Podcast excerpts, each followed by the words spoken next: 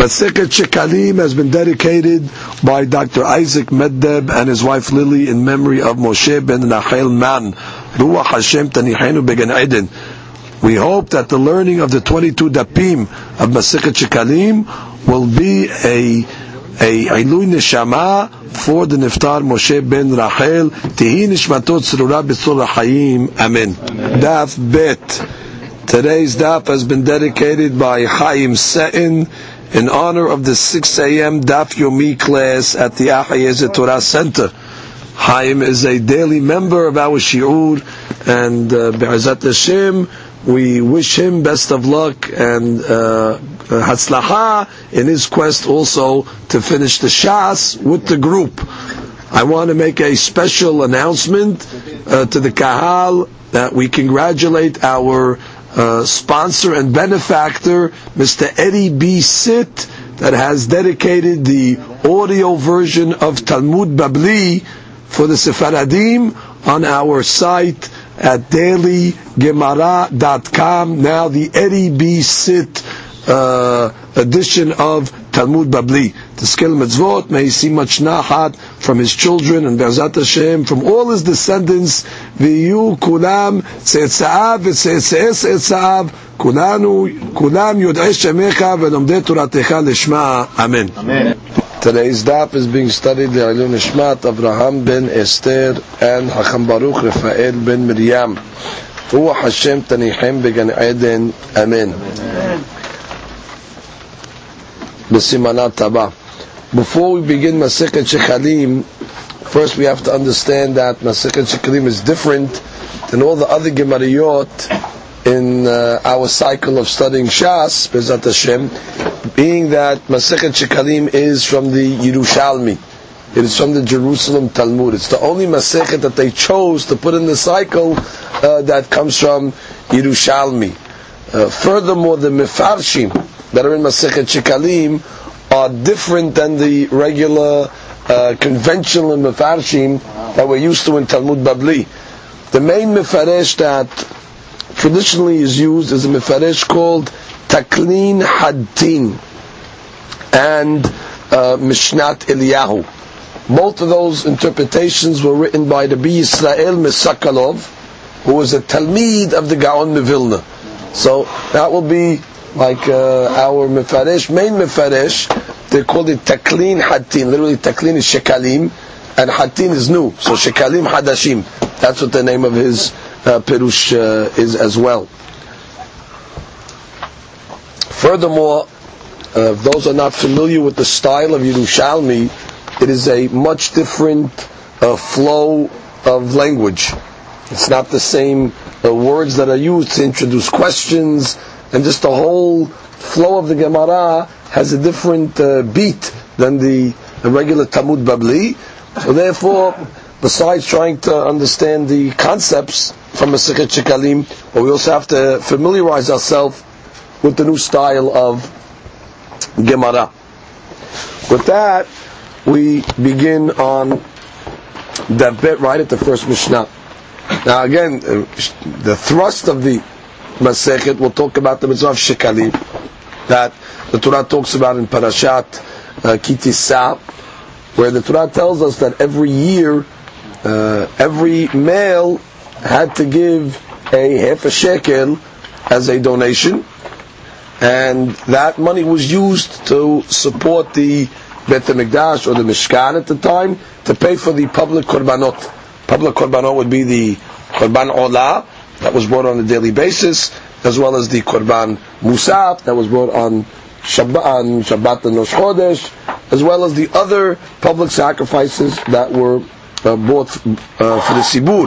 So everybody had to have a piece of the action, so they would donate that half a shekel. So our Masechet, that's its thrust. It talks about the mitzvah of the shekel.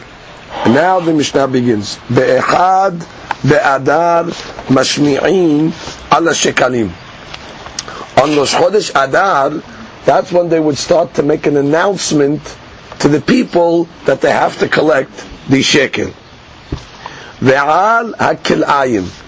Furthermore, people that had fields, they were under a restriction, of course, of kilayim. Kilayim is you're not allowed to plant, let's say, two different plants together. For example, you can't plant, let's say, a wheat next to a grape.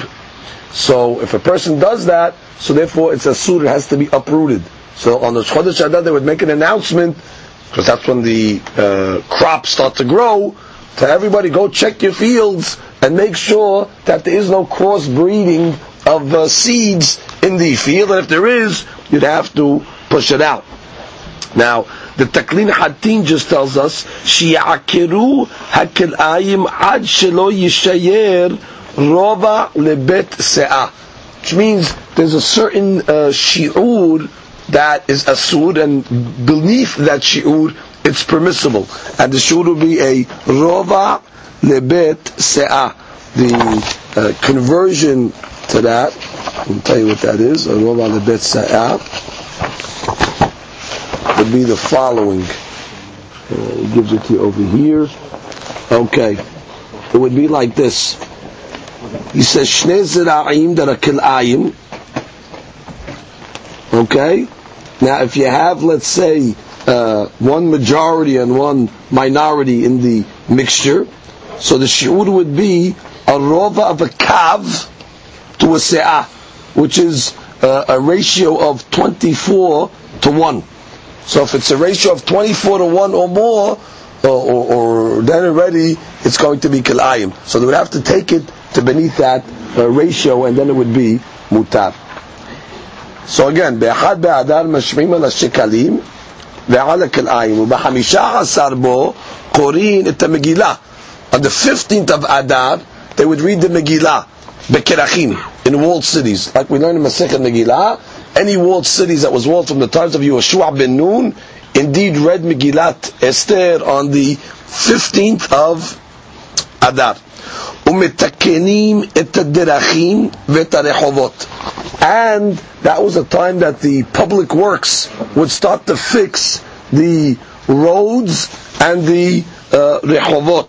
The derachim is actually the roads that go from city to city, and rechovot are the streets that are inner city, in the city itself. Why would they start to fix them? Because at that time, it was right after the rainy season, and the rainy season would wear down the road system, so that would be a proper time to fix it, especially that it's coming before Pesach, and the Olei Regalim need to have access on the roads to come to Yerushalayim. So that's when they would start to fix the roads. Alternate interpretation is that the Torah tells us that the murderers that killed B'Shogeg have to go to Ein Miklat, and the roads have to be paved in order to make it easy for these murderers to get to the city of refuge. The pasuk says, "Tachin lecha haderech." They have to prepare the roads. So every Adar on the 15th, so that's already when they would start to fix the roads for the either Olei Regalim or the people of the Arei Miklat. Ve'et mikvaot hamayim, and also they would fix the mikvaot. Now, what was the problem with the mikvaot? So Taklid Hatin says the nakotan mitzit, over the winter they got filled with all debris, and therefore they would clean the mikvaot, and sometimes the mikveh would become lessened in the shi'ur. They would go measure the mikvaot to make sure that they have the proper shi'ur of 40 se'ah. Ve'osin kol tzorchei harabim, and for that matter, all public works were done in the 15th of Adar, starting then. Now the Gemara will explain what is this coming to include. Kol tzorchei harabim. Umetzayenin et hakebarot. They would also mark the tombstones and around the tombstones. Of course, a tombstone and a kever is mekabel tum'ah, or actually not mekabel tum'ah, it emanates, it generates tum'ah, and therefore if a kohen would walk by it, it can make him tameh. So what would happen over the winter, a lot of the markings that they would put on the road would melt away from the rain. So they would have to remark the cemeteries in order to give a signal for the Kohanim that they know where to walk and where not to walk. They would do that, it's called a tziyun, a marking, and they would do it with limestone to put it on the ground and around the area so the Kohanim know to circumvent. and they go out for the Kil'ayim. Now, what does it mean they go out for the Kil'ayim? We just learned that in Rosh Chodesh Adar, they make an announcement to all the farmers, listen, check your fields for Kil'ayim. But the Hachamim didn't trust the people on their own, and therefore on the 15th of Adar, they would dispatch inspectors to go to the different fields of the Jewish people in order to make sure that the Kil'ayim was actually uprooted. And if it wasn't, they themselves would uproot it. So that was the different things that started on the 15th of Adar. And now we start the Gemara. The Gemara says, "Velama be'ehad ve'adar." Why? Why do you have to start making this announcement for Shekalim on Rosh Chodesh Adar? Where did they get Rosh Chodesh Adar from? So it says, "Kedei sheyaviu Yisrael et sheklehem be'onatam," in order that the people will give their shekel at the right time. V'titram terumat alishka min ha'chadasha b'zmana be'echad b'nisan. So in order, Am Yisrael will be able to take from the new donations in time for the new fiscal year of the Mishkan, which is Rosh Chodesh Nisan. So therefore they put it a month earlier, in order that by Rosh Chodesh Nisan, which is the new cutoff point where you have to use the new shekalim of the new collection, so that would give them the amount of time. Now, look at Taklin Hatim, Kadesh Yaviu, Mepene, Shebe'echad Benisan, Hayut Silichin Naklit Korbanot HaSibur, Metruma Hadasha, Kedel Kaman. We're going to prove that immediately. Meshum Ache, Hayu Betin Magdimim Lachriz Ala Shekalim Be'echad Be'adar, Ta'inu Shilushim Yom Kodem, Kadesh Yaviu Sheklen. So just out of convenience, necessity, however you want to say it, that they should collect it for 30 days, so by the time Rosh Chodesh Nisan comes, all the money, the new money is in the till, and then they can start using the new funds. The Gemara says, Umar Rabbi Shmuel Bar Rav Yitzchak. Now this Umar is like Amar, he said. So Rav Shmuel Bar Yitzchak said, Terumat halishka ketehila. Or some would have the girsa kebatehila. He's teaching you now, where do we get that the new terumah of shekalim has to start in Nisan? Who told you that the shekalim have to begin a new fiscal cycle on Rosh Chodesh Nisan? Where did you get that from? That you're telling me a month before you started to collect. So he says, it's like the original collection. Or what was the original collection? The Chtiv. Vayhi b'chodesh harishon, b'shana hasheni, b'echad l'chodesh, hukam ha'mishkan. We know that the Mishkan was inaugurated on Rosh Chodesh Nisan. V'tani ala, and we have a braita on this, b'yom shehukam ha'mishkan, bo b'yom nitrema terumah. On that day that the Mishkan was inaugurated, that was the same day that the terumah, the shekalim, was start to be taken. That's when they started to use the terumah that they collected. So what do you see? That the original day of the first usage of the collections of the shekalim was done when? Rosh Chodesh Nisan. So this rabbi says, Kibat Tehila. All subsequent years will follow the original date of Rosh Chodesh Nisan. So now we know two facts. Now we know that the day of using the new shekalim is Rosh Chodesh Nisan, and we know that a month before they would start to announce to collect them, because it would give them enough time that by Rosh Chodesh Nisan the new money is indeed collected. Now, Rabbi Yoshia Beshem Kahana.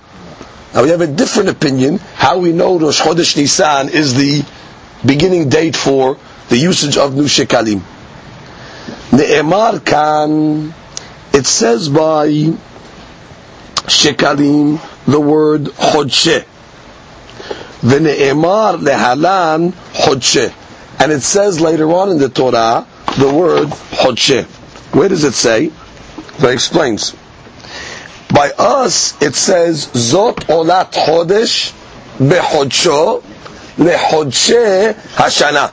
That's talking about the korbanot that they brought on Rosh Chodesh in the Mishkan, in the Beit HaMikdash. Zot olat chodesh, this is the olah that they brought every month. Lechodshe hashana, for the months of the year. And we have another pasuk that says, by Rosh Chodesh, Rishonu lachem lechodshe hashana.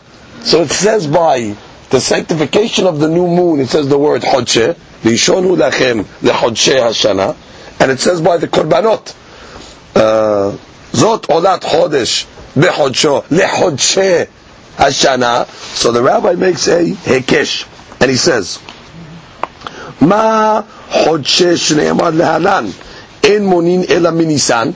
Well, when it comes to the sanctification of the months, what's the first month? Nisan. So just like when it comes to the Chodsheh of the sanctification of Rosh Chodesh, it starts from Nisan. Af Chodsheh shne'emar kan, so too, when it says Chodsheh by Korbanot, en monin ela min Nisan, it starts from Nisan. Now, this is a very vague braita, because it doesn't tell us a single word about Shekalim. It just tells us, you start from Nisan. Start what from Nisan? I just tell you, Chodsheh, Chodsheh. It says Chodsheh by Rosh Chodesh. It says Chodsheh by Korbanot. Just like the Chodsheh of Rosh Chodesh is Nisan, so to the Chodsheh of Korbanot, you start from Nisan. So the Gemara asked the question, Amar Rav Yonah. Rav Yonah said, Shavak Rabbi Tabeh Roshad Matnita Ve'amar Sofa. Rav Yonah asks, Rabbi Tabi, that brought this opinion down, he left the beginning of the Braita, and he only quoted the second half. And the second half does not have any understanding if you don't quote us the first half. Because he's asking on him, you're trying to bring a proof. Bring the whole proof. Bring us the whole Braita. Why'd you quote us only the second part of the Braita? And the second part of the Braita is vague. But if you bring the first part of the Braita as well, then already the proof becomes much clearer. And therefore he says, Dal ken kehada. Now what does Dal ken kehada mean? So the Korban Ha'ida explains, Velo nachon la'asot ken. Shekitzer b'makom shaya lo la'arich. And he's telling him that, you didn't do right. You shouldn't have been, you shouldn't have shortened in a place where you should have lengthened. Right. Dal ken kehada. Again, lo nachon, you didn't do right. That was wrong. Now, the Tane now is going to quote the entire Braita. Zot olat chodesh bechodsho. It says by the Qurban of Rosh Chodesh, Zot olat chodesh bechodsho. Yachol yetorem bechol chodesh bechodesh. It says Zot olat chodesh bechodsho. So I might have thought that maybe every month you have to have a new collection for the shekalim, and therefore every month you'll have new shekalim for that month. Tamud lomar bechodsho lechodshe. The pasuk says bechodsho. Chodsho is 1 month, which means there's 1 month bechodsho lechodshe. 1 month is the new shekalim, and that new shekalim of 1 month will be used for the rest of the year. Bechodesh echad hu torem lechol chodshe hashana. For 1 month they collect, and they use it for the rest of the month. So Yaakov be'ezeh chodesh yirseh. Okay, so what month? So now I know what it says. Zot olat chodesh bechodsho, in its month. That means one specific month they collect lechodshe hashana for the days of the months of the year. Well, which month is that? So he says ne'emar kan. That is the sefa of the Braita. Chodshe v'ne'emar le'alan chodshe. Ma chodshe shneimar le'alan emoni ela minisan. Af chodshe shneimar kan emonim ela minisan. Which means, just like it says the word Chodsheh by the Korban, it says the word Chodsheh by Rosh Chodesh, so to just like by Rosh Chodesh it's Nisan, Rosh Chodeshim is Nisan, so to over here it would be as well. So therefore, we go back to the pasuk, Zot olat chodesh That's one time Chodesh. Bechodsho, lechodshe. It's three times Chodesh. Now, the Gemara tells us that the word bechodsho teaches us only 1 month of the year. In its month, you have to collect. Lechodshe teaches me that it's Nisan. Now there's one part of this derash that the Gemara does not tell us over here. But it's the first word. Zot olat chodesh. From the word chodesh, the Gemara in other places of doresh, melashon hadesh. Hadesh means renew. Hadesh v'havi. Bring from the new shekalim. So therefore, zot olat chodesh. Chodesh hadesh. Renew the shekalim. When? Bechodsho. In one specific month. Well, what specific month is that? Lechodshe. Lechodshe, Chodshe, that would be Nisan. So it comes out according to the Gemara, we have two sources of how do you know Rosh Chodesh Nisan is the time where you renew the usage of Shekalim. Either it's the first answer of the Gemara, Kebat Tehila, because that's the way it was the first time around, like the Gemara brought a pasuk to substantiate that, or it's from this derasha zot olat chodesh bechodsho lechodshe hashana. But all agree that you would start announcing it from Rosh Chodesh Adar a month before. So the Gemara continues. Ma'u mashmi'in. What is this word in the Mishnah? Be'echad be'adar mashmi'in ala shekalim. What does the word mashmi'in mean? Well, it can have two connotations. It can either mean you announce to the people, or sometimes mashmi'im can mean to gather. Like it says, shama' sha'ul. So therefore they want to, you're gathering something, you're announcing something. So Ravuna amar machrizin. He says, no, it indeed means that you are machriz, you announce. Hichma de'at amar, like it says in the pasuk, vayitenu kol bihuda ubirushalayim. There's a pasuk. The complete pasuk is vayitenu kol bihuda ubirushalayim le'avi la'Hashem mas'at Moshe eved ha'Elohim ha'yoseh b'midbar. That they gave a call in Jerusalem to the people to bring literally the gift of Moshe. What's the gift of Moshe?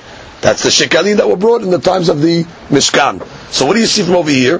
The pasuk clearly writes, "Vayitenu kol bihuda." They made an announcement. So you see over there when it says mashmi'in, the minhag is to actually announce, like we see in the Divrei Hayamim that that's what they did. So we have a pasuk to substantiate that mashmi'in means to announce. Taman taninan.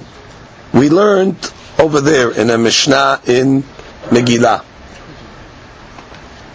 En ben Adar Harishon leAdar Hasheni ela mikra Megillah umatanot leEvyonim. In a case we have a leap year, so you have two Adarim. They add an extra Adar to the year. So the Mishnah said there's no difference between Adar Rishon and Adar Sheni, only that the mitzvah of Megillat Esther and the Matanot Evyonim that you give on Purim is done in Adar Sheni. Meaning, if somebody read the Megillah in Adar Rishon, lo yatsa.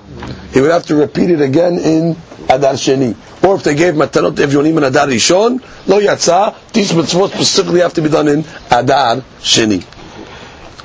Rav Simon b'shem Rabbi Yoshua ben Levi.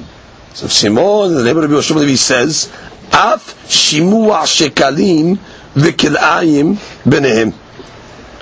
Add to the list that you also have to announce for the Shekalim in the second Adar, and you also have to announce for the Kil'ayim, for the crossbreeding in the fields, also in the second Adar. So Rav Simon added two more items that are done in Adar Sheni. Comes the Gemara and says, Rabbi Helbo v'Ravuna Rav b'shem Rabbi Haya Rabba Hakol yotzim b'yudalid shehu zeman kriyata. Now that line that we just quoted, starting from Rabbi Helbo, is deleted from the text.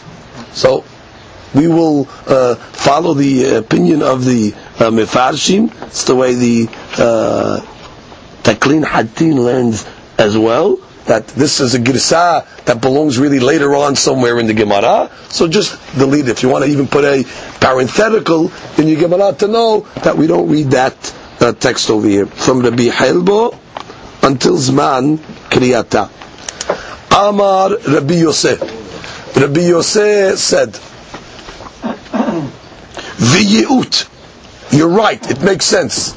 It makes sense to say that you'd have to announce the Shekalim in the second Adar, and also to announce about the Kil'aim in the second Adar. V'yaut, it's right. Why is it right? Klum amru mashmi'im ala Shekalim lo kedesh yavu yisrael sheklehem be'onatam. Isn't the whole purpose why you have to make the announcement of Shekalim on Adar 30 days before, in order that they bring it in the proper time? If you're going to tell them to make the announcement Adar Rishon, Ad Kedon, until that time, until Rosh Chodesh Nisan, It Beshata Shitin Yomim. There's going to be 60 days. 60 days is too long of a time. Why? If you give them 60 days, which is too long of a time, it's counterproductive. It works against you. Because people will say, have more time. And what's going to end up happening? They're going to end up bringing it late. So therefore it makes sense to give them a shorter window of time, in order everybody will have to be zariz, in order to bring the shikalim at the proper time. So the Gemara says, you know, it makes sense why you have to bring the shikalim in Adar Sheni. Because the whole reason why we pick Adar in the first place is, so they bring it on time, so it gets there on time. So now you're going to tell me, when there's two Adarim, bring it on Adar Rishon? Too long.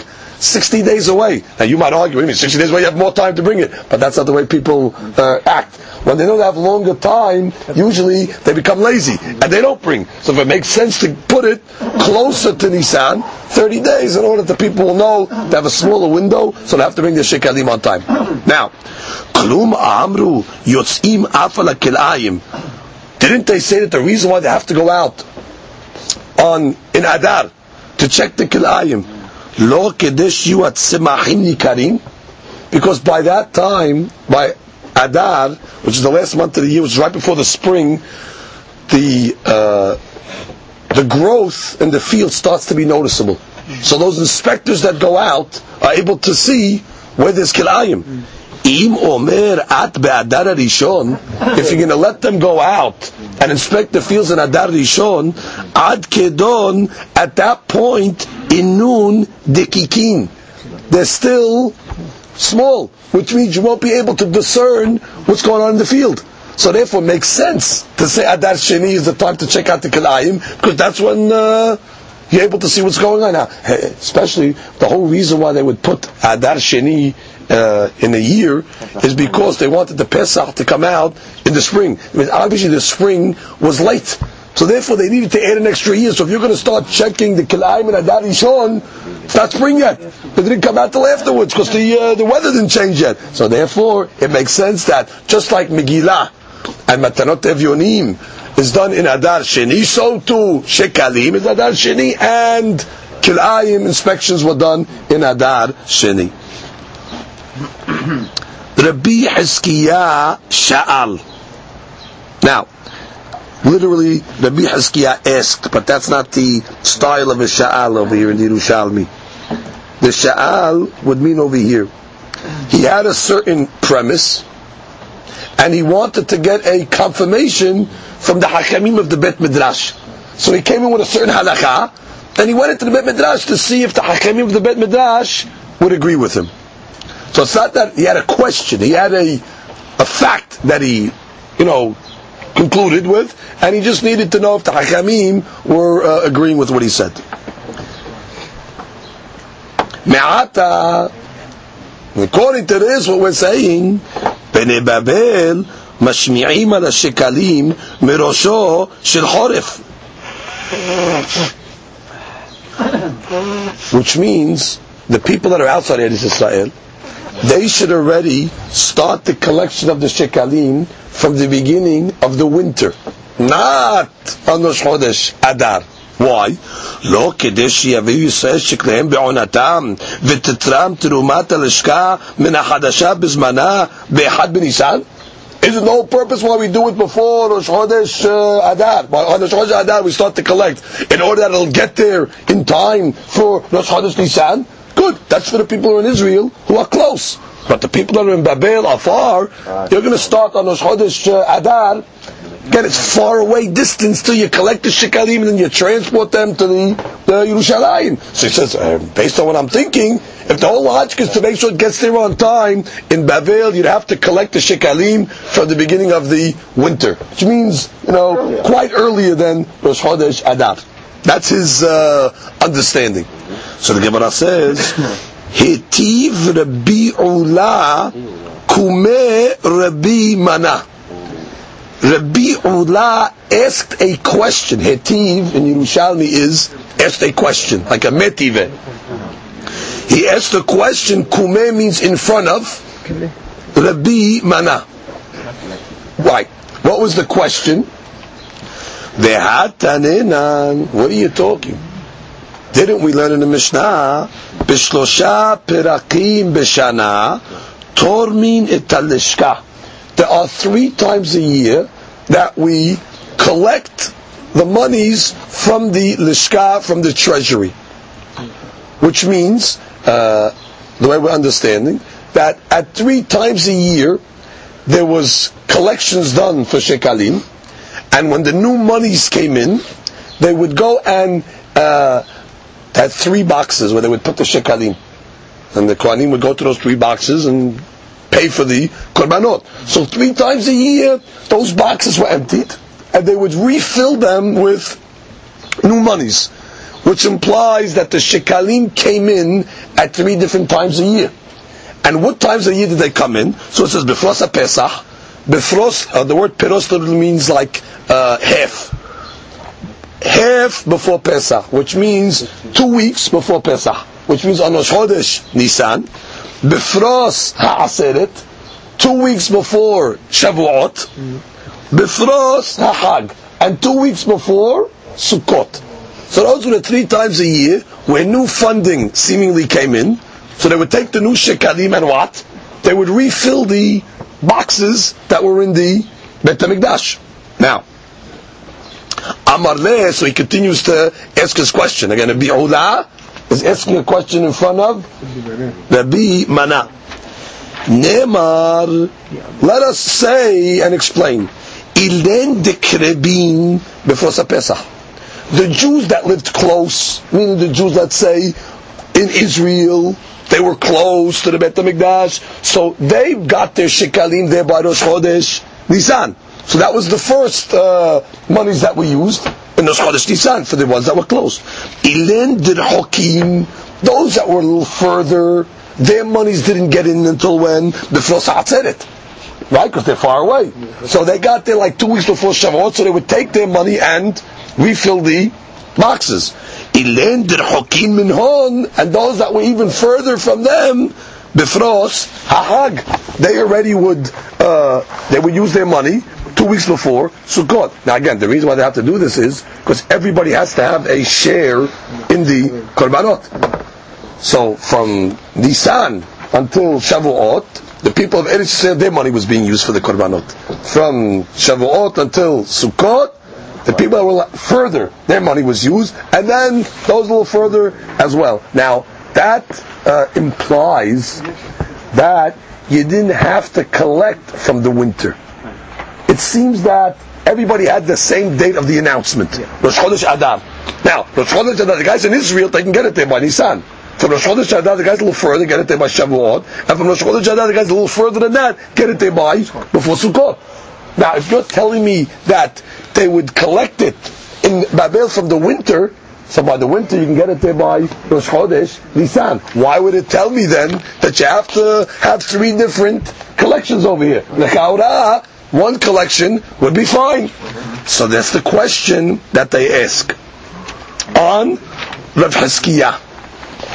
So comes the Gemara and says, Amar leh, so Rav Mana answers Rabbi Ula, Kula ke'achati ba'ah. No. The shekalim, they all came in at the same time.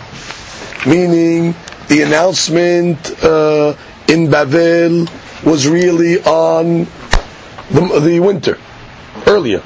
And for Eretz Yisrael was done on Rosh Chodesh Adar. So all the monies came in by Rosh Chodesh Nisan.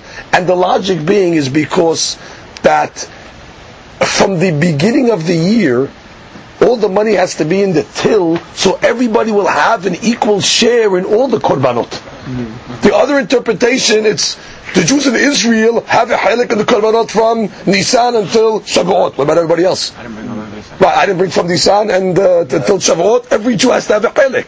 So therefore, it doesn't make sense the way you're learning it, that they would split up the seasons. All the money's got to be in by Nisan. So you're right, Hezkiah. In Babel, they would have to make the announcement from the beginning of the winter. Oh, so I have one more question then. So what does it mean they emptied out the boxes 3 times a year? There was nothing to empty out. All the money was collected from the beginning. Yeah. So the Gemara asks, "Velama amru b'shlosha perakim." So what did they say over that the money was collected or the boxes were emptied out 3 times a year? Kedei la'asot bepumbi ledavar, in order to do it in public. Meaning, the Kohanim wanted to show the Sibur clearly that the money that they gave is being used for public korbanot. They wanted to make it clear to everybody. Pumbi means in public. So when was the biggest traffic in the Beit HaMikdash? By the Hagim, by the Regalim.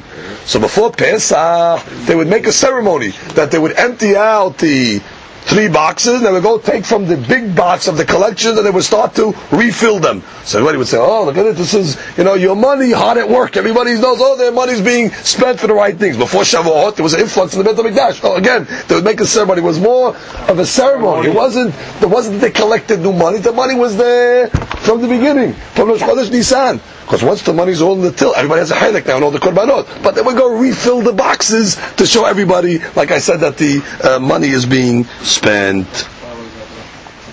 Now, if you look at the Taklin Hattin, Kedei la'asot pumbi, Kedei la'asot pirsum ledavar, like to publicize it. Devadai ena hayuv letrom begimel zemanim alalu. There's no hayuf to collect 3 times a year. Ela benisan hu tormin alkol chodshei hashana veRabbanan hu dehalku legimel zemanim. The rabbis that split the monies up for 3 times a year, mishum degimel zemanim alalu hen zman keilah lechol Yisrael la'alot laregel. Right, that's when the influx of the people that go to the regel.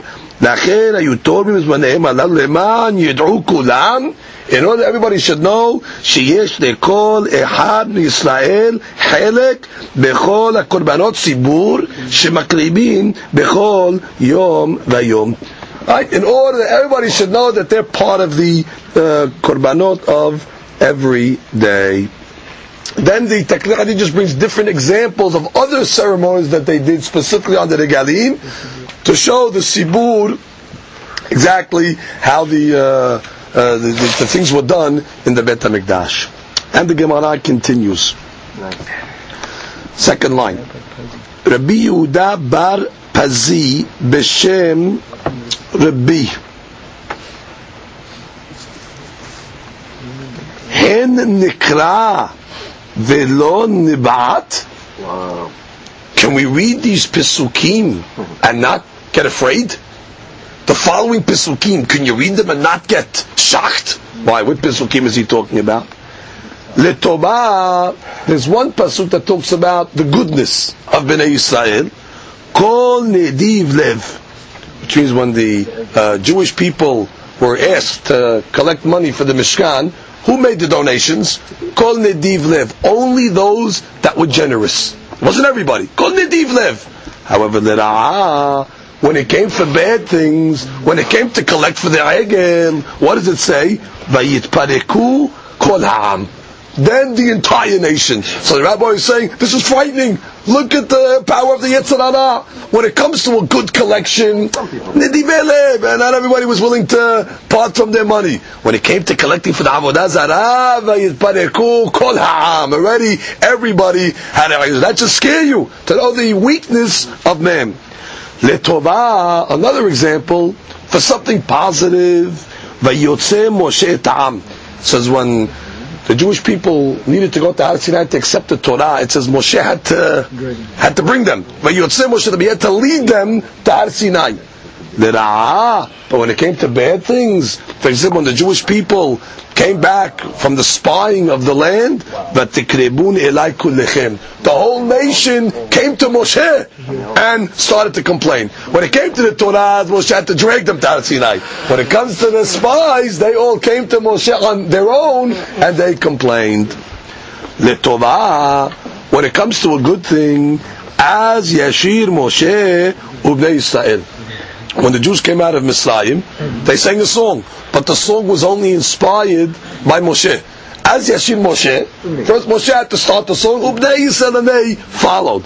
But when it came to bad things, but on that night when the spies came back, all the Jewish people on their own, in unison, cried about they didn't need anybody motivating or inspiring them.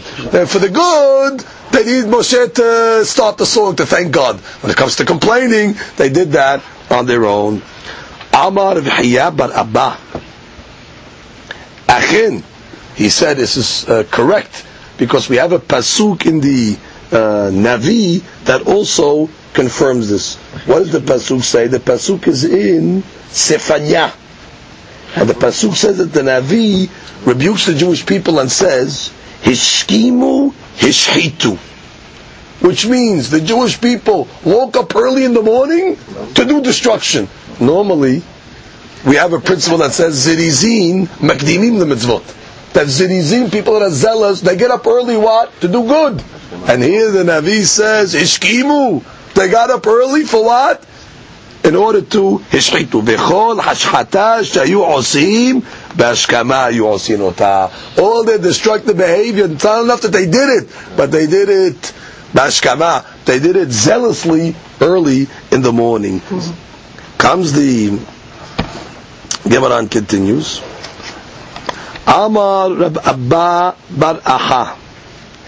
En at yachol la'amod al ofya shel umazu.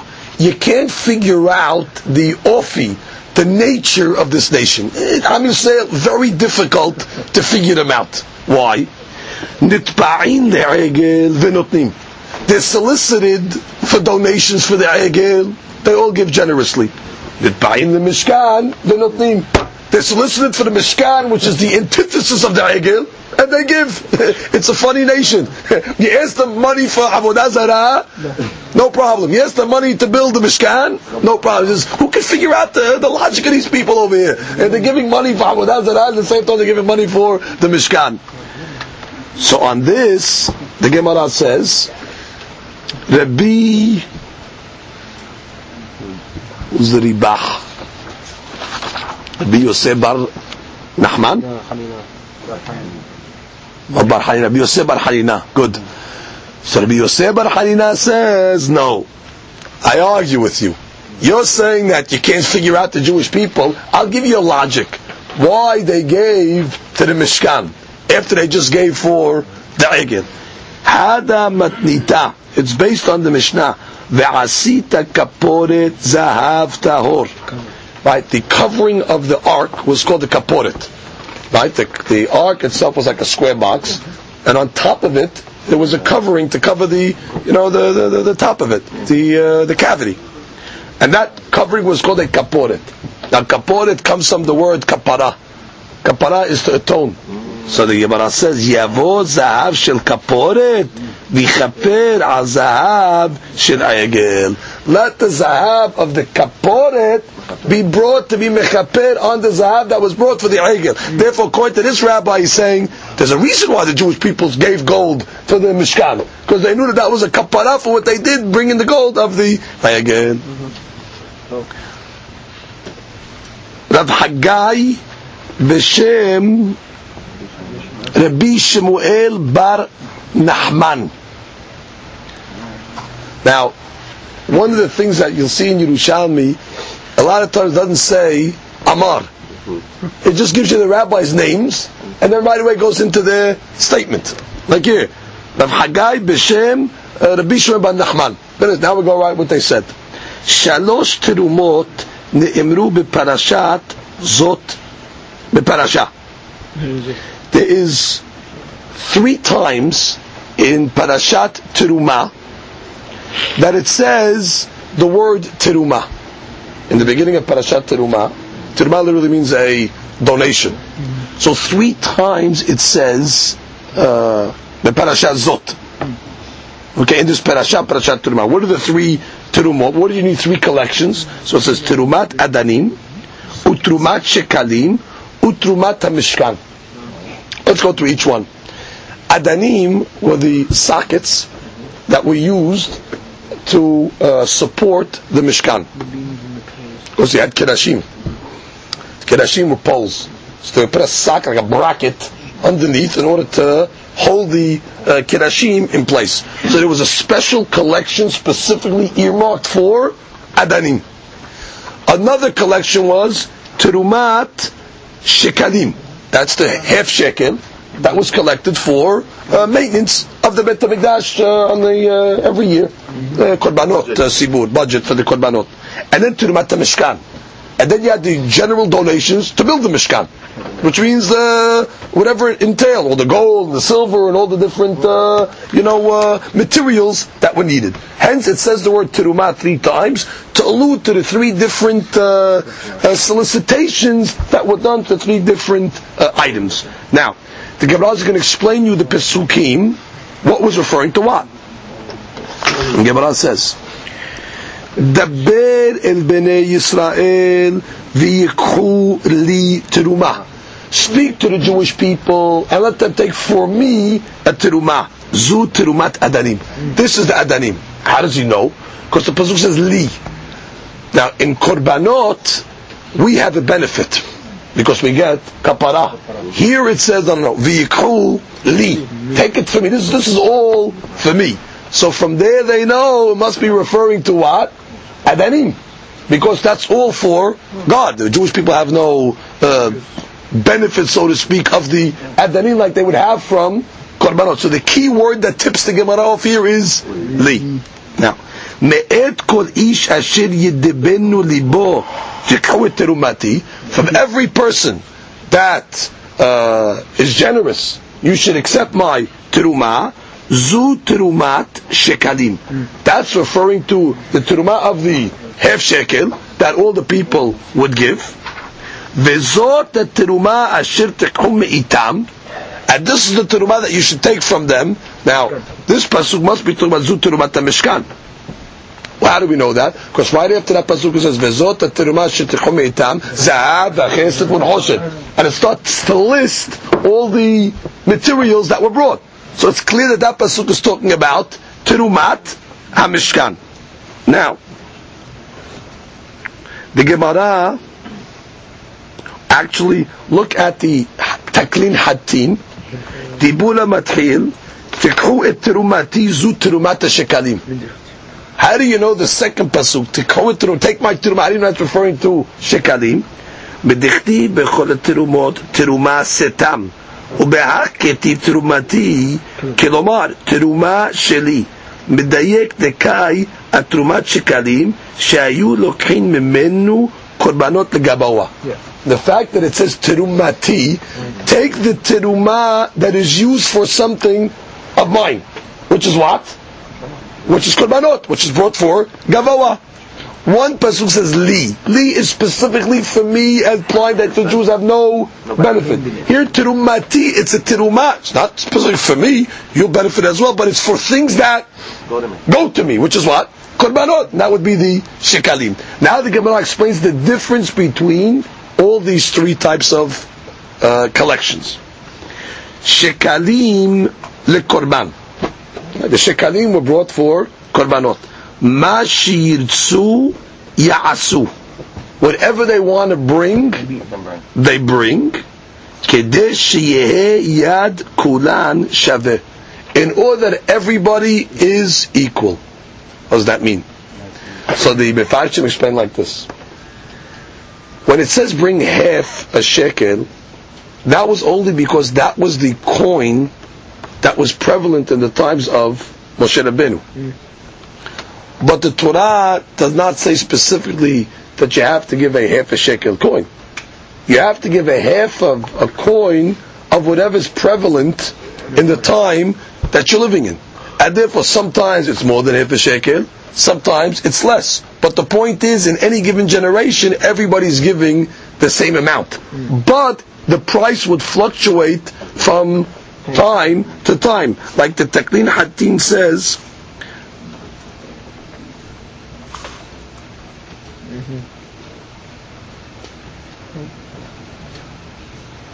right, we're reading over here, Trumat shekalim lekorban, ma shirsu yasu kedeshi yad kulan shaveh, in order that it'll be shaveh. Did I skip one line? Okay, I go back, that's why I didn't see the Taklid Hati. Go back to Trumat mishkan le mishkan. That's the first one.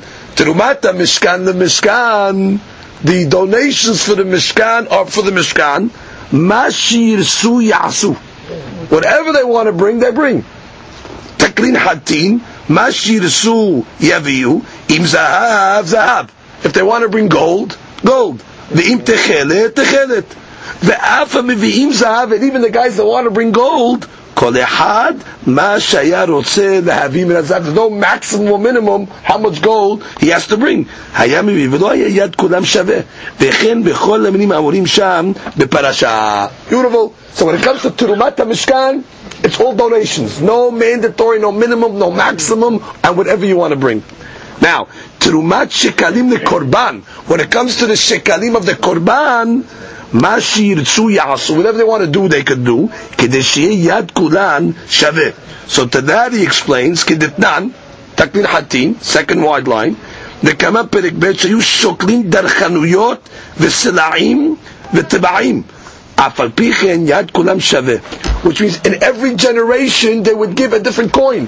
One time they would give half a selah or half a darkon. Now these items are not the same shiur as half a shekel. But bottom line, in every generation, whatever the coin was, everybody's equal. Okay? And the Gemara is going to show us that when it said, He'ashir lo yarbeh, vehadal lo yam'it, mimahasita shekel. Now, that was not referring to, according to the Gemara, the shekel of the korbanot, because sometimes they would give less or more than mahasita shekel, depending on what the common coin of the generation was. That pasuk specifically, the Gemara was going to say, was referring to the adanim, because the adanim was a donation of half a shekel, and it was a one-time donation. The adanim were only collected for once. We don't collect every year for adanim. We don't have a mishkan that we need adanim. So when it says "Ha'ashilo yarbeh, v'adalo yabit ma'asita shekel," that's for the donation of the adanim. But for truma of korbanot, no. Sometimes it would, which means the "Ha'ashilo yarbeh, v'adalo yamit." That's true, but not the ma'asita shekel. Which is, in any given year, the rich and the poor gave the same shi'ur, but it was not a half a shekel. It was either, for example, half a dollar, or half a darkon, or half a selah, etc. Each generation according to its denomination of coin. Now, Terumat Adanim, the Adanim. The Terumah that was collected for the Adanim is indeed for the Adanim. He'ashir lo yerbeh, v'adal lo yam'it. And on that, this pasuk was said, that the rich man didn't give more, and the poor man did not give less, specifically of the half shekel. Now, let's review the calculation of the adanim. How many people gave this half shekel for the adanim? So there were 603,550 Jews in the census. Each one giving a half a shekel. Now, let's go explain it easily. from the 600,000 people, they collected 300,000 shekarim, each one giving half a shekel. Okay? Now, it says that the Adanim, in their weight was me'at kikar, 100 kikar, 100 loaves, so to speak, of gold. That was the weight. Now, each kikar is each kikar of the 100 is 3,000 shekalim. So if you have 100 kikarim, it comes out to 300,000 shekel. So that covers the shiur of the Adanim. Then it says they had leftover. Now, how much leftover did they have? 1,775 shekalim leftover. Now, how was that? Because you had 3,550 more half shekels. Now, split that in half, you'll have 1,775 shekalim. Okay, so that was the odef that was collected from the money that was earmarked for the Adanim. Now again, everybody gave that half a coin, one-time donation, and that's the way it was broken down, and that's the way it was spent. Beauty. Amar Rabbi Avun. Rabbi Avun says, Av peparasha hazot ne'emar ba gimel terumot. In Parashat Kitisa as well, that's after Parashat Terumah, right? Terumah, Tisaveh, then Kitisa. It also says the word terumah 3 times. Now, I want to point out to you, it's clear from the pshat of the Pesukim in Parashat Kitisa, when it says terumah 3 times, it's definitely referring to terumah shekalim for the korbanot. However, the Gemara is saying from the fact that it said it 3 times, we can give a remez that it's alluding to these similar types of terumot as well. Now, ma'asita shekel terumah Hashem. That's 1 time. Yiten terumat Hashem, latet et terumat Hashem. So those are the 3 times. Okay. So he explains it over here when it says ze yitenu kol ha'aver al ha'pekudim ma'asita shekel b'shekel ha'kodesh. Mahasita shekel terumah laShem. That's referring to terumat of the shekalim, because it says mahasita shekel, not more and not less. That was referring to the terumat shekalim. The next pasuk said yiten terumat Hashem, give the terumah of Hashem. It doesn't mention mahasita shekel, so that was referring to terumat Mishkan. Yiten terumat Hashem, give whatever you want. Okay. And the third pasuk was what? The third pasuk was latet et terumat Hashem. That was referring to terumat Adanim. Terumat Adanim. Okay, so that's the breakdown of the 3 pasukim. Now, comes the Gemara and continues betu bo, on the 15th of Adar, korin et Megillah bekerachim. You would read the Megillah in Kerachim, in the big cities, in the walled cities that were from the time of Yeshua ben Nun. So comes the Gemara and says, Lo chen amar bi Hilbo, Rav Huna, Rav Beshem, Rabbi Chiyah Rabbah. Hakol yotzin biyud dalid shehu zeman kriata. How are you telling me that in Elmish, you're quoting me a Mishnah, and you tell me that the Kirachim, when would they read Megillat Esther? They would read it on the 15th of Adar. What are you talking about? We have a statement that says that if the Kirachim read on the 14th of Adar, the Yotzei as well. So therefore, why are you telling me that they have to read it on the 15th? That's not so. We have a shita that says that Kirachim can read it as well on the 14th. Look at the Taklin Hatin. It's 1, 2, 3, 4. The 5th line after they get very wide. Hakol yotzin biyudalid shuzman kriyata. Gam benet tedvav. שקראו בי"ד יוצאין, ולמה נקט במתניתין ובט"ו בו קורין, ולא תני עיקר הזמן שהכל יוצאים בו? You should have told me that the Ikar day that everybody's Yotze is the 14th, because not only do the big cities, the Perazim, read on the 14th, but even the Kirachim, the walled cities, they technically could also read on the 14th. From the fact that the Mishnah said that, no, the Mikilahs read on the 15th for the Kirachim, Elal Korhach, Sfiralel Matnitin, De'en Akol Yotzim B'Kriyat Yudalit. Must be that, no, there's certain cities that cannot read on Yudalid. Ulachi sideh la ba'adi inach acharin lememar ma'anach davka betetvav afkiriyat ha-megillah davka betetvav. And must be, you tell me, just like they would go out and start fixing the roads, davka on tetvav, and just like they would start measuring the mikvaot, davka on tetvav, Megillah also is davka on tetvav. Now that would be a question against the Bihiyah Rabbah. Right, that said that you could even read it on the 14th. So that's no shit over here. Kirachim, can they read on the 14th or not? Rav Chaya said, yes, 14th is for everybody. Meaning if they read it on the 14th, it's okay. From our Mishnah Mashma, it's not okay. So comes again what Gemara says, Lo ba ela lelamidcha שכל המצוות הנוהגות באדר שני אינן נוהגות באדר ראשון. He says, no. You understand the Mishnah wrong. Really, I'll tell you, you're allowed to read the Megillah and the Kirachim on the 14th. So then why would the Mishnah say 15th? Because the Mishnah is really not focusing on the date of Megillat Esther. The Mishnah's real focus is on the other items, on checking the mikvaot, on checking for the kilayim, fixing the roads, marking the graves. And what is it trying to say? It's trying to say like this: there is a connection in those items and Megillat Esther. Just like Megillat Esther, we know already that if there's two Adars, the Megillah is read in the second Adar.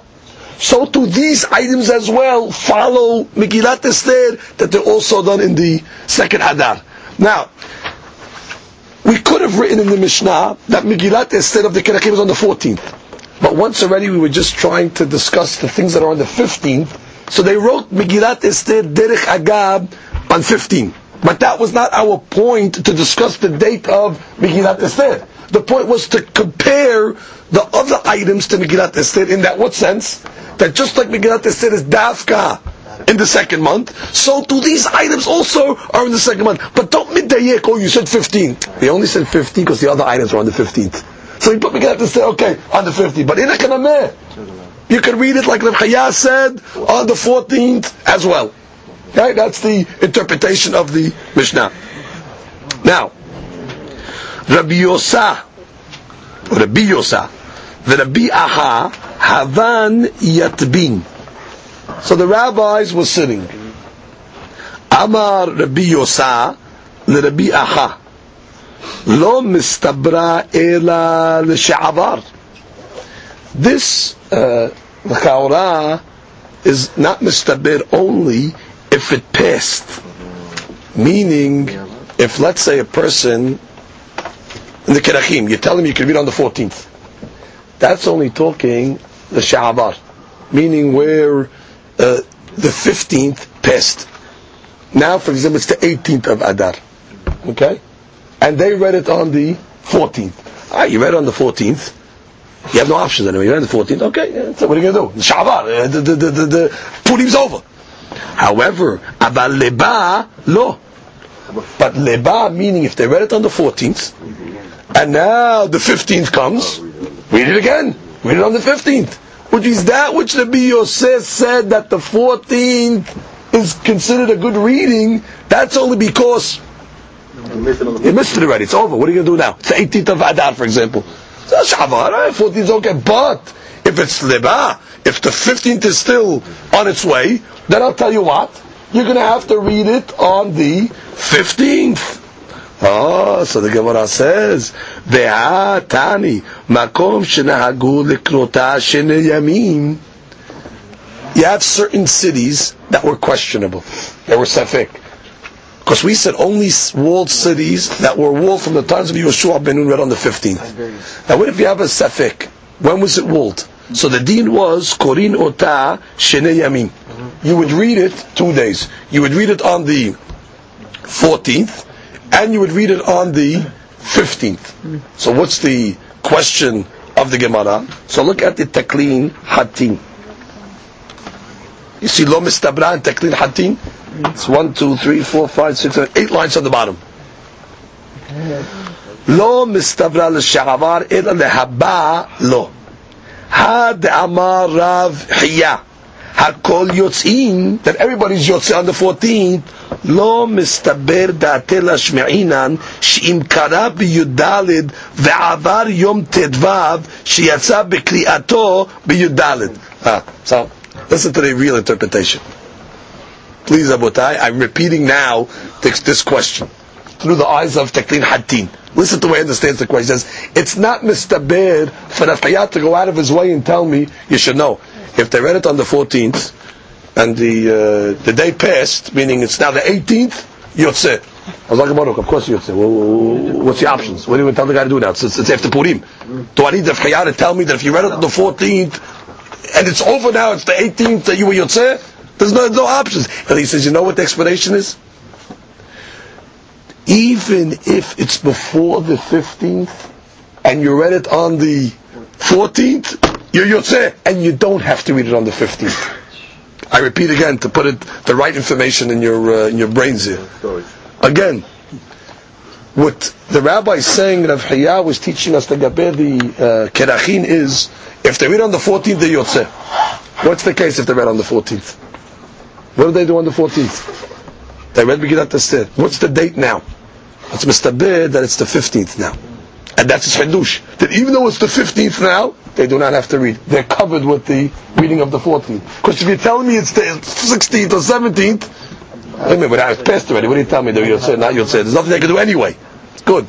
To that, the Gemara asks the question. If a city has a safek, you don't know if it's supposed to read on the 14th or 15th. What does it say? Read on both days. Why would you have to read it on both days? Just do it on the 14th. If a city that's vadai, a krach, can get away with reading on the 14th, then they don't have to read on the 15th. A city that's safek, once they read it on the 14th, they should be Yotzeh. That's the question of the Gemara. Good? Yeah. Again, if on a vadai city that's a krach, you tell me that Chaya says the 14th is the day that they read, and they do not have to read it on the 15th. Well, the most of you have a city that's a safek. You don't know when it was walled. What do you tell me you have to read on the 14th and the 15th? Just read it on the 14th. Finished. The safek city should not be better than a vadai. To that the Gemara says,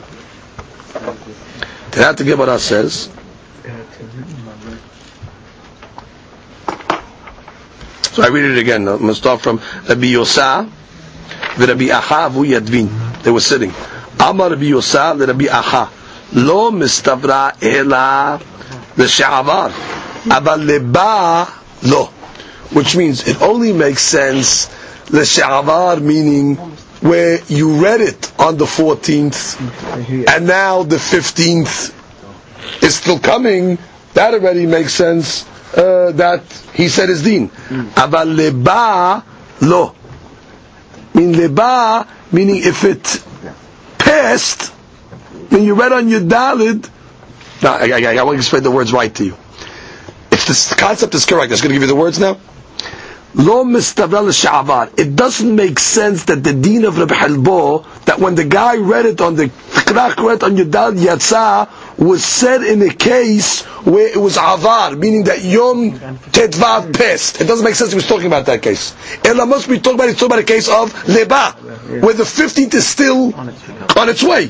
And still he's telling you, you Yotzeh. To that he said, V'hatani, makom shena'agu likrotash shnei yamim, korin otash shnei yamim. So Amar le, so he comes back and says, you're right. This is Rabbi Hai answering the question. He says, Uf ana savarken. He says, Af ani soverken. He says, I agree with what you're saying. Which means, definitely, the case is talking about where you read it on the 14th, and you do not have to read it again on the 15th. You're right. Your understanding of Rav Haya is correct. Yeah, but what about the question you have from the Braita? He doesn't answer that. He just says, I agree with you, your interpretation is correct. Yeah, but we have a question from the Braita. In the case of a Safek, you tell me you have to read it 2 days. Why? So the Gemara goes on to say, Amar Rabbi Mana. Rabbi Mana explains, V'ya'ut. It's correct. Why? Ilu. Now, there's Girsa'ot over here. From Ilu, I would put in parentheses.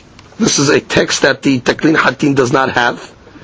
That ilu meshakliya bi yudalid hozer v'kriya betet vav, all that until zman kirachim biyadecha.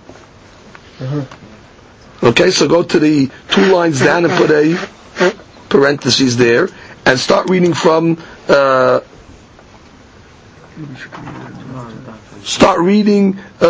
Actually, you're gonna have to read the text that the Taklin Hatin has. It's not written in our text. But the text should be read like this: Ilu ben hamisha asar, shekira'a be'arba'a asar, velo kira'a be'hamisha asar, shemme shum'im lo. Im amart ken ata oker zman kirachim biyadecha. What is he saying? Saying like this: Ilu ben hamisha asar. If a guy, let's say, is a ben hamisha asar, he's a krach. Shekira'a be'arba'a asar. He read on the 14th. Velo kira'a b'hamisha asar. And he didn't read on the 15th. Shemme shum'im lo. Are we going to listen to him to do such a thing? Im amart ken ata oker zman kirachim biyadecha. Which means, he's saying like this. There's a difference. There's one case we have a city that is safek. You don't know when it's supposed to read.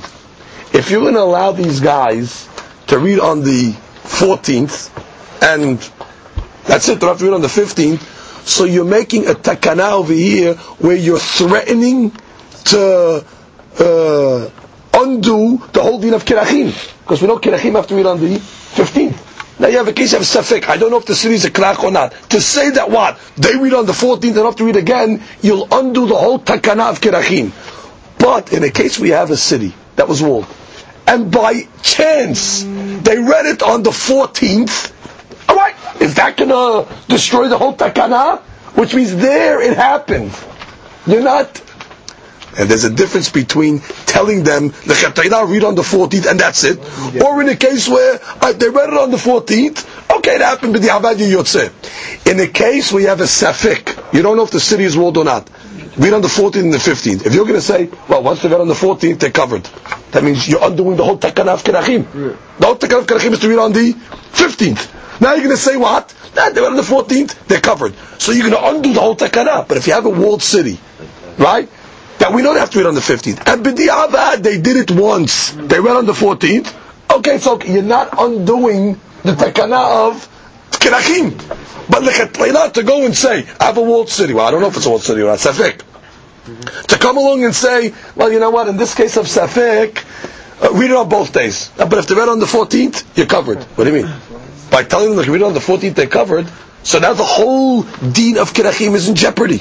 Because we'll forget the law of kirachim on the 15th. But in our case, we're talking where you have a kirach. Really, they're supposed to read it on the 15th. What they do? They read on the 14th. Okay, leave it. Because there's no damage that can come out on a situation that happened with the abad. But to say like that a krach that's misupak should read it on the 14th and that's all they have to do, that already can mess the whole deen of kirachim in the future. We'll forget that there's a deen of what? That there's a deen of kirachim. Now let me read that in the Lashon of the Gemara. The Lashon of the Gemara is like this. Ilu ben hamisha asar shekira'a ba'arba asar. A guy comes from a walled city. They read it on the 14th. V'lo kira'a ba'hamisha asar shem shum'im lo. Would we listen to him to do such a thing? Im amart ken ata oker zman kirachim biyadecha. Which means, in a city that's safek, They have to eat on both days. Mm-hmm. And we're not going to allow them to be yotzeh on the 14th, because the whole Ayyuv of Tet Vav is for Kirachim, and if you're going to allow them to do that, you're going to uproot the Takana. Amashenken, the Bihalbo's talking about a case by chance. It happened. What happened? Really, next year you'll be on the 15th again. And therefore, you're not going to uproot the Takana. Now, the Gemara goes further. Gemara says, Tani Rashbag Omer, Mitzvot hanohagot ba'adar sheni, enam nohagot barishon. Good. You have two adars. The mitzvot that you do in the second adar, you don't do in the first adar. And if you did it in the first adar, you have to repeat it.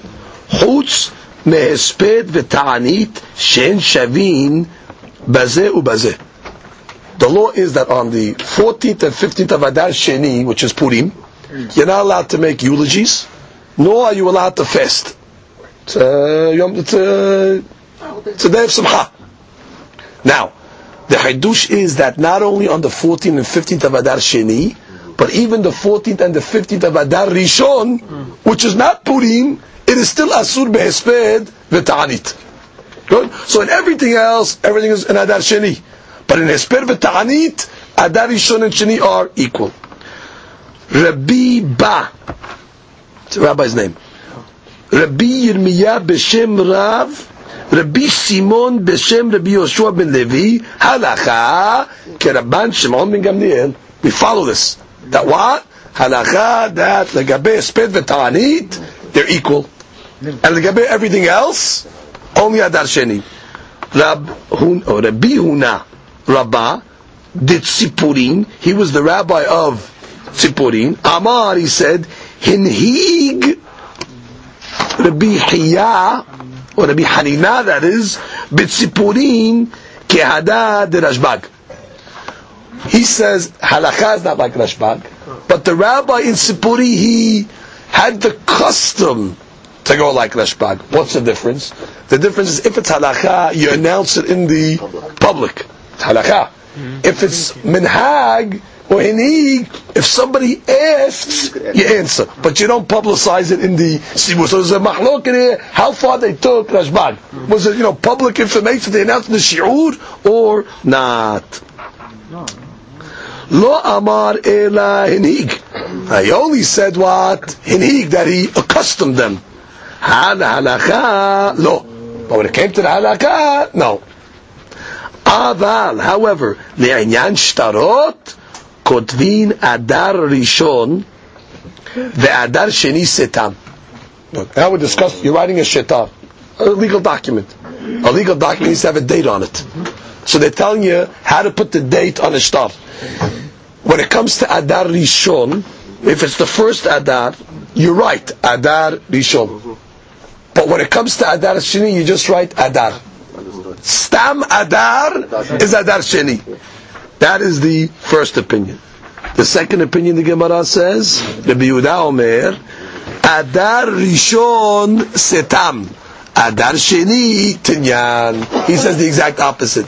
He says when you write Adar, Stam Adar is Adar Rishon, and if you want to put your shtarot Adar Sheni, you have to write Adar Tinyan, which is Adar Sheni.